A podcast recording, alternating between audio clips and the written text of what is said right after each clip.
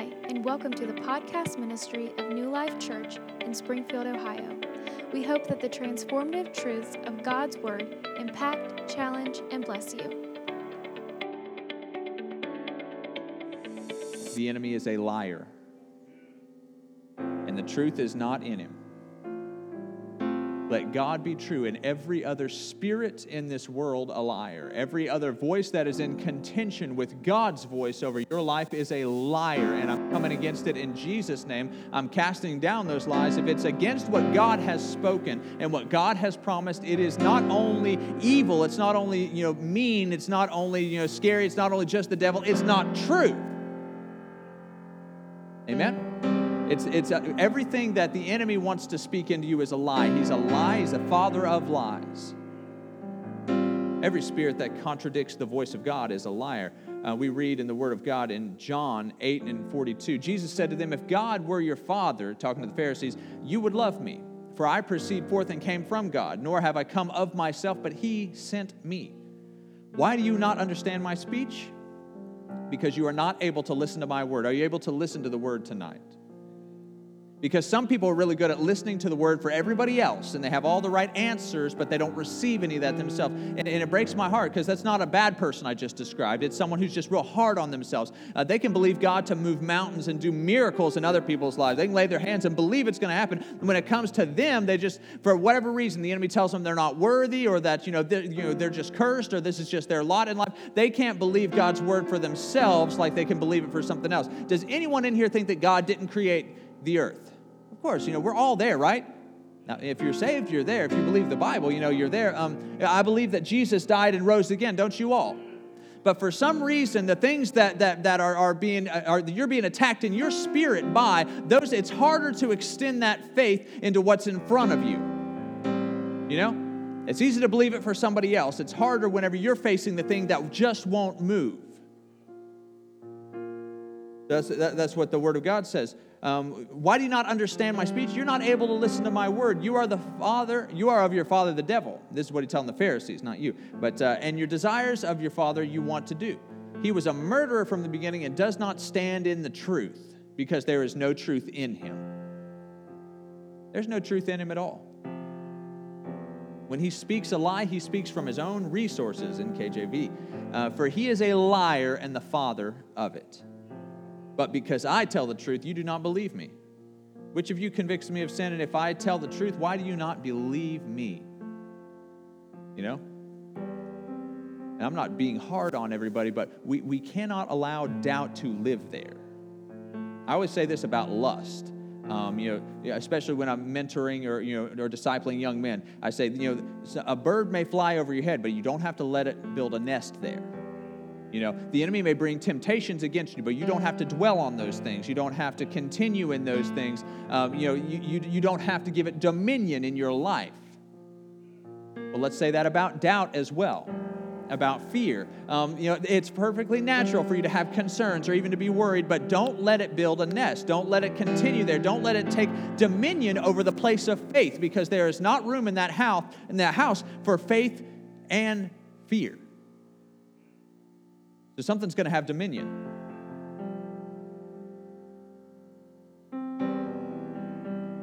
Every voice that comes against the word of God in your life is a liar. Word of God says this in Romans 3 3 through 4. Uh, For what if some did not believe? Will their unbelief make the faithfulness of God without effect? Certainly not. Indeed, let God be true, but every man a liar. And what that means is that doesn't mean for us to go lie. It means if there is a conflict of word, then whatever is not God is a lie.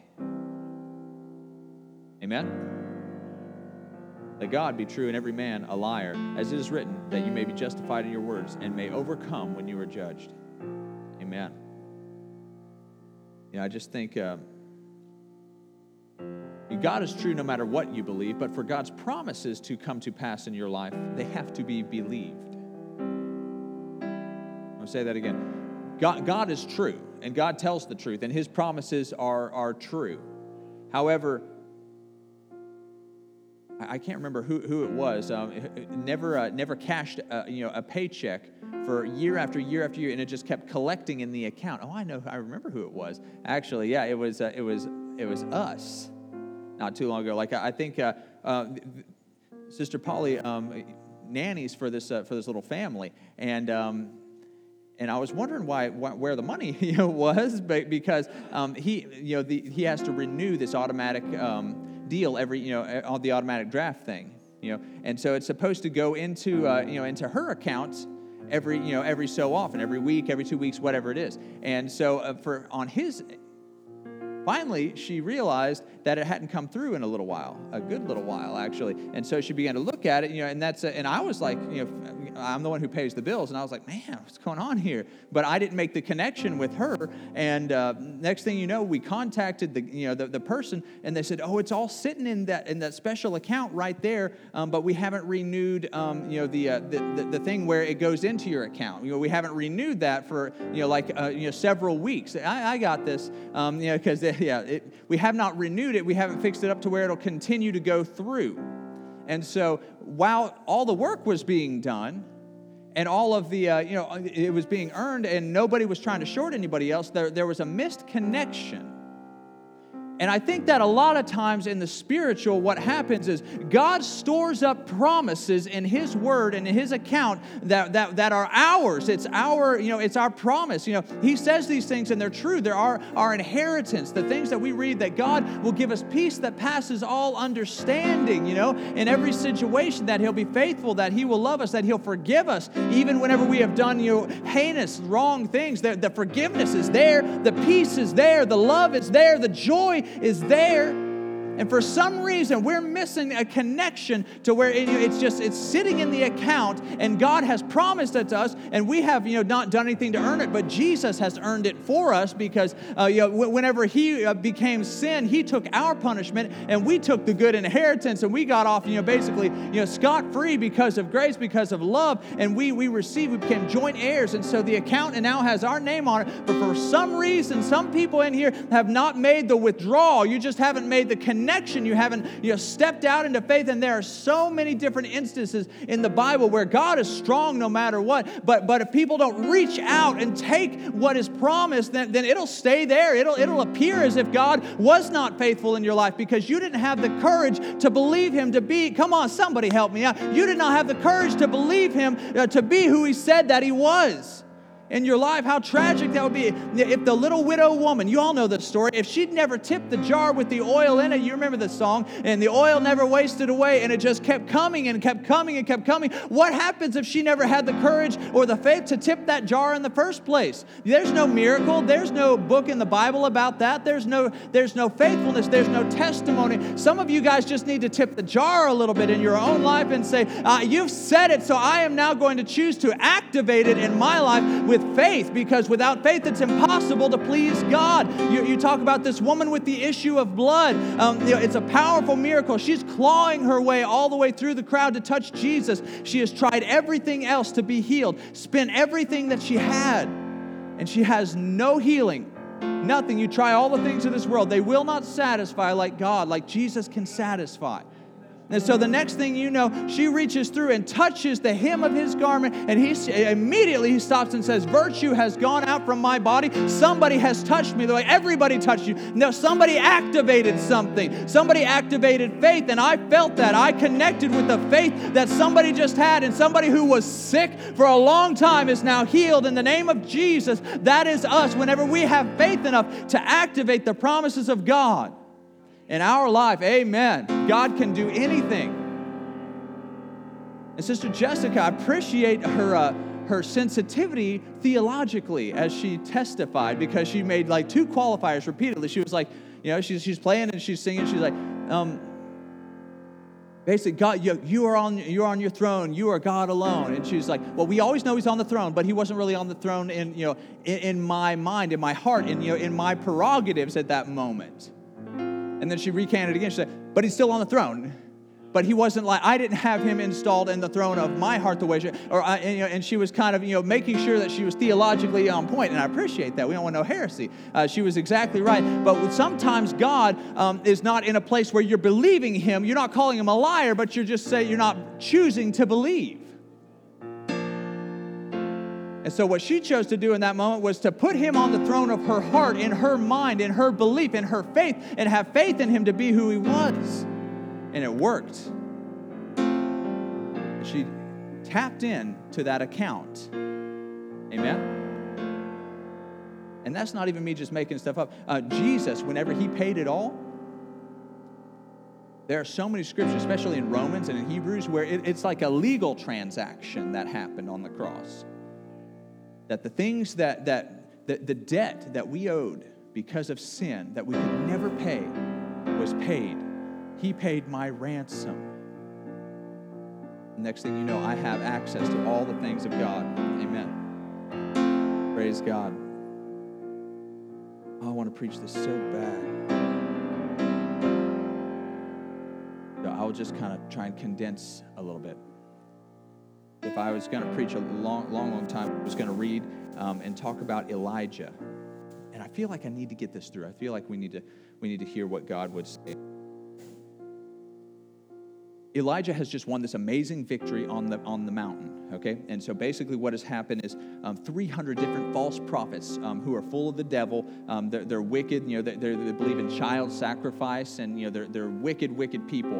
Um, people are worshiping them because Israel has fallen into disrepair, and now false gods reign in the place of the true God. And so there's this one guy, Elijah, who stands up and he challenges um, the, the prophets of the false God to a pray off, basically you know, to a, uh, you know, to, to, to, to faith. Uh, and, and, and, that's what it is. It's exactly what it is. Because he says to them, uh, let, you know, if Baal is God, then worship him. If God is God, then let's worship him. And, and the God who answers by fire, let him be God. So you call it what you want. I call it a pray off between the, these, two, the, these two factions. And so the next thing you know, God does an amazing thing. Um, all these 300 people, they're cutting themselves, blood is gushing everywhere, they're doing all this stuff, they're dancing around, acting foolish, expecting their false God to, uh, to answer this, this prayer, and they don't do it. You know, the altar remains untouched.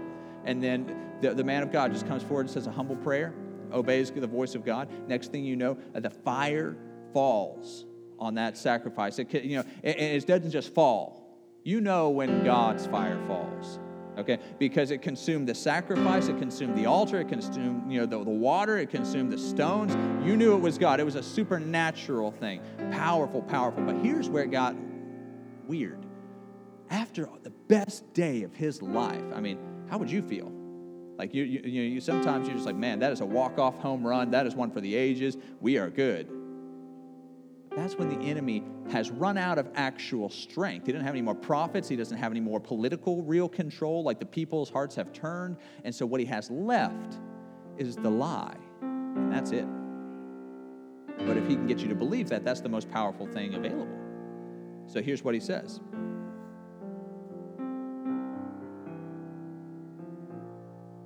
And Ahab, the king, told Jezebel, who is his sinful wicked wife who, who basically props up all these false, uh, false gods. She, she is the source of all the contention. She wants uh, the man of God dead.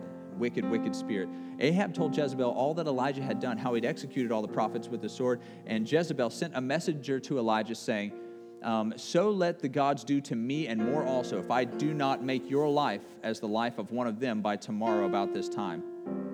So basically, he receives a message that says, we're going to kill you. If, I, if we can find you, um, you know, tell you what, may God strike me down, she says. May, may God strike us down if you're not dead by this time tomorrow, by high noon, if you're not dead.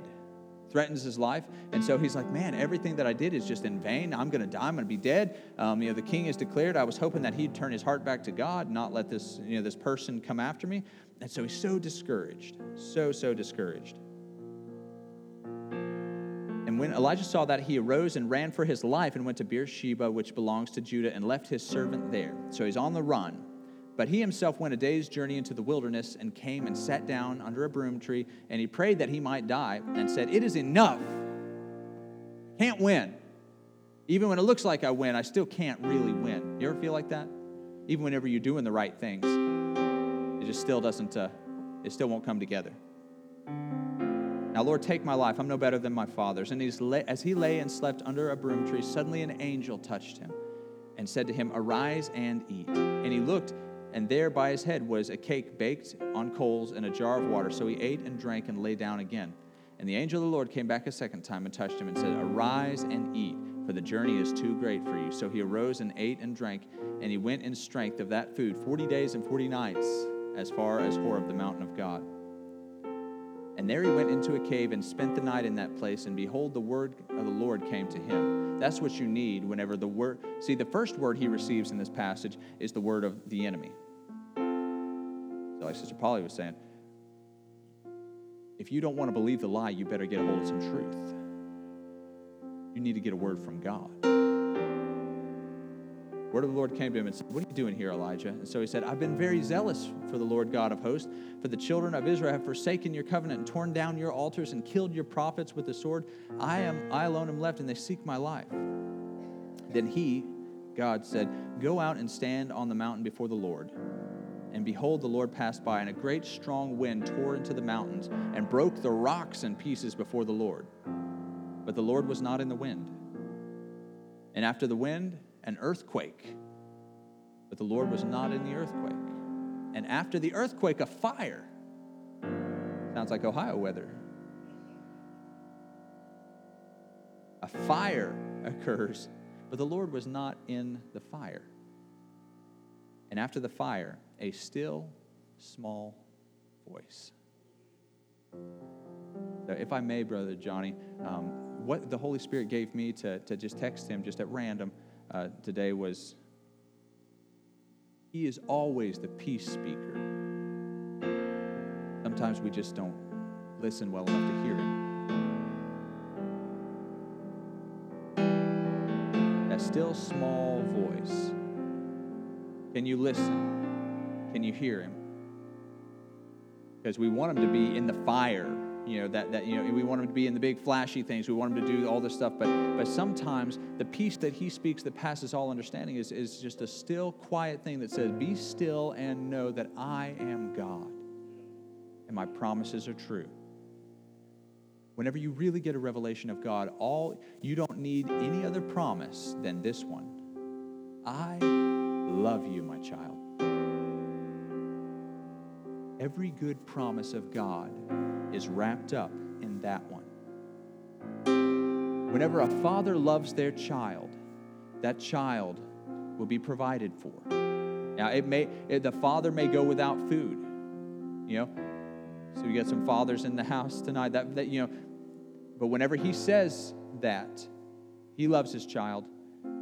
All the, the, the children don't have to worry about where this is coming from, where that's coming from. Uh, you, you, don't. Sometimes we don't even need all these individual. I'm about to speak to somebody right now. Um, my friend, whoever you are, wherever you're at, you don't need the promise or the word that you're looking for from God.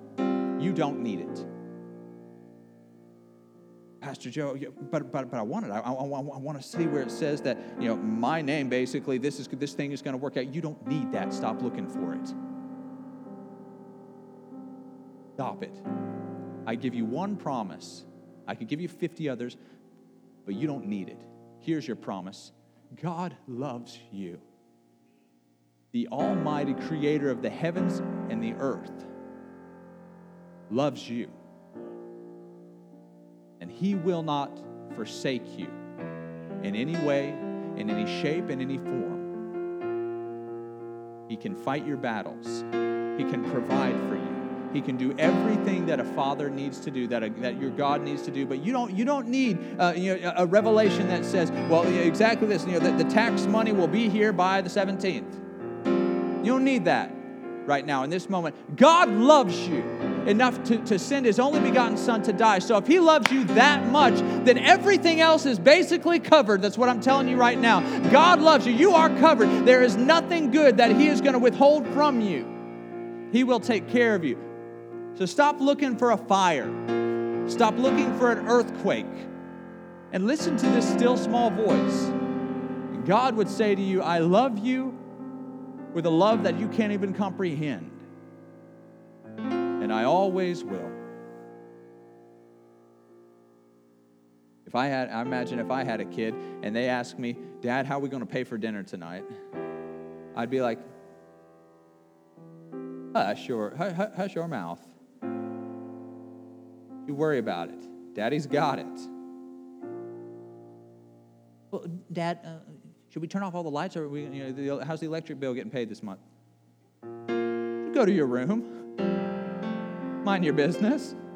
I'll take care of it. Oh, doesn't that burn you up? You know, when, they're constantly nagging and questioning and questioning, questioning how's, it, how's this going to happen? You know, how, who do I look? I'm your dad. I'm, I, I've got this. How irritating must be for God the almighty, powerful ruler of the universe. And you come to him with this thing and are basically inferring that he can't handle it without saying it. And he's just like, go to your room. Calm down. I am your God. Uh, you think my love is so shallow, so cheap, that I will not be who I said I would be? I'm God. And you're mine. You're my child.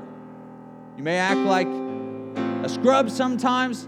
Yes, sometimes you, you, you, you, you, you, you have issues, you have problems, and you're, you're sometimes you slip and, and you, you, you fall and, and you, you have good days and bad days. But as long as you're my child and you're getting up, you're following after me, you're, you're still you know, uh, continuing in grace and sanctification and growing and getting up and, and becoming conformed to the image of Christ. You're mine and I got you. However, you got to believe you have got to believe. So here's, here's my favorite part. I'm going to skip roughly 32% of this. Say amen.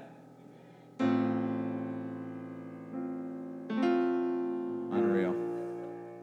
Unreal. Got more amens right then than I got all night. here, let's, let's just finish right here. Let's finish strong the, uh, the voice that came into Elijah's life was the voice of Jezebel that said, You will die.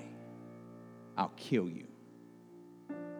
Saying things she didn't have a right to say and that she couldn't back up. However, if he would continue to believe it, he might as well be dead. He'd spiritually be dead. You know, here's the crazy thing because of her voice of lie, he, he wanted to kill himself. How close have you ever come to doing the enemy's work and fulfilling the false prophecy? Unreal. What if she said it, and because words have life, she, what if the prophet gave her the ability to, to bring that death to life and say, you know, because she said it, it's definitely true. Just because the, the enemy said it, surely, you know, Satan, the father of lies, I mean, he would never lie, right? So it's got to be real. I'm just going to die. And then he dies.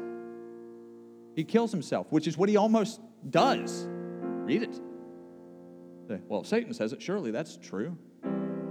But that's what he did. And that's what we do sometimes whenever the enemy comes into our world, into our life with a lie, that we accept it, and the next thing you know, you've spoken life into that lie. And you've fulfilled it.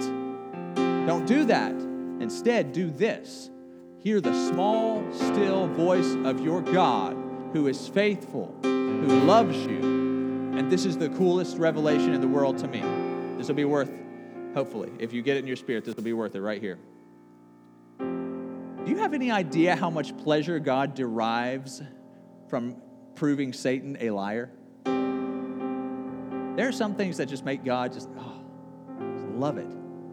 He loves to prove the voice of Satan a lie. He loves to come against it. He, he loves to, to, to allow the lie to, to, to happen and then just be standing at the end. Oh, I'm, talk, I'm talking about the empty grave right now. When the enemy said it's over, that he's dead. And, and next thing you know, Jesus has resurrected, and the lie and the curse of sin has been proven, and our Savior reigns forever. But here's, here's, here's my favorite part. Um, I, said that he loves uh, to prove Satan as wrong as humanly possible, but he actually proves Satan as wrong as inhumanly possible. There is no way to prove her prophecy this false in the natural. It's unbelievable. Um, because the next thing you know, not only does the man of God not get killed by Jezebel, And not only does she die and all of her cronies, many years later, we see him hand off the mantle of the man of God to somebody else. And then he is taken up in a chariot of fire to heaven, and he never dies. God has been laughing at the voice of the liar at Satan for 2,800 years, close to that right now, because you, you say that my servant's gonna die. Who said that you have the ability to speak death over what I spoke life into? Who, who gave you that right? And just because he could, God said, you know what? Not only is he not gonna die on that day the way you said, he's not gonna die the next day. He's not gonna die the next year. He's not even gonna die the next decade. He's old and he is gray and he is still living. And next thing you know, God says, you know, know what? Just to remind Satan how much of a liar, how truly weak he is. And no matter what he says is a lie, I'm actually going to receive that man of God up into heaven. He's going to come with me 2,800 years later. He still hasn't died. That is how much of a liar Satan is. That is how strong our God is. I'm telling you, if I had to pick, I would choose life. I would choose God. I would choose the faithfulness of my God because I know that he loves me. Anything that is in contradiction to the promises of God over my life, I rebuke in the name of Jesus because it is a lie. Let's stand. Only God, only God could make a liar that wrong. That is as wrong as you can possibly be. There's some prophecies, you know, are open ended. You're like, well, I, I prophesy that person's going to die. Well, they probably will eventually. You know, so you're at least partially right. You couldn't get it more wrong whenever you contradict God and somebody stands in faith and believes Him over the lie, get ready to see miracles take place. And when the stone was rolled away, Christ made a lie out of death. And that is the promise that we walk out of here with. We give you that word, not the, not, not the finale part, but just the real simple part, real quick, because I just want to make sure you get it deep down in your heart. The only revelation, my friend, that you need in this moment, you don't need the fire. I know you've been looking for it. You've been looking for just like this, this aha moment. You don't need it. You don't need the wind. You don't need the earthquake. You don't need the fire. You don't need nothing. You don't need snow. Amen? Done with it. What you need is this still small voice that says, I am your God. And nothing heaven or earth can derail the promise believed.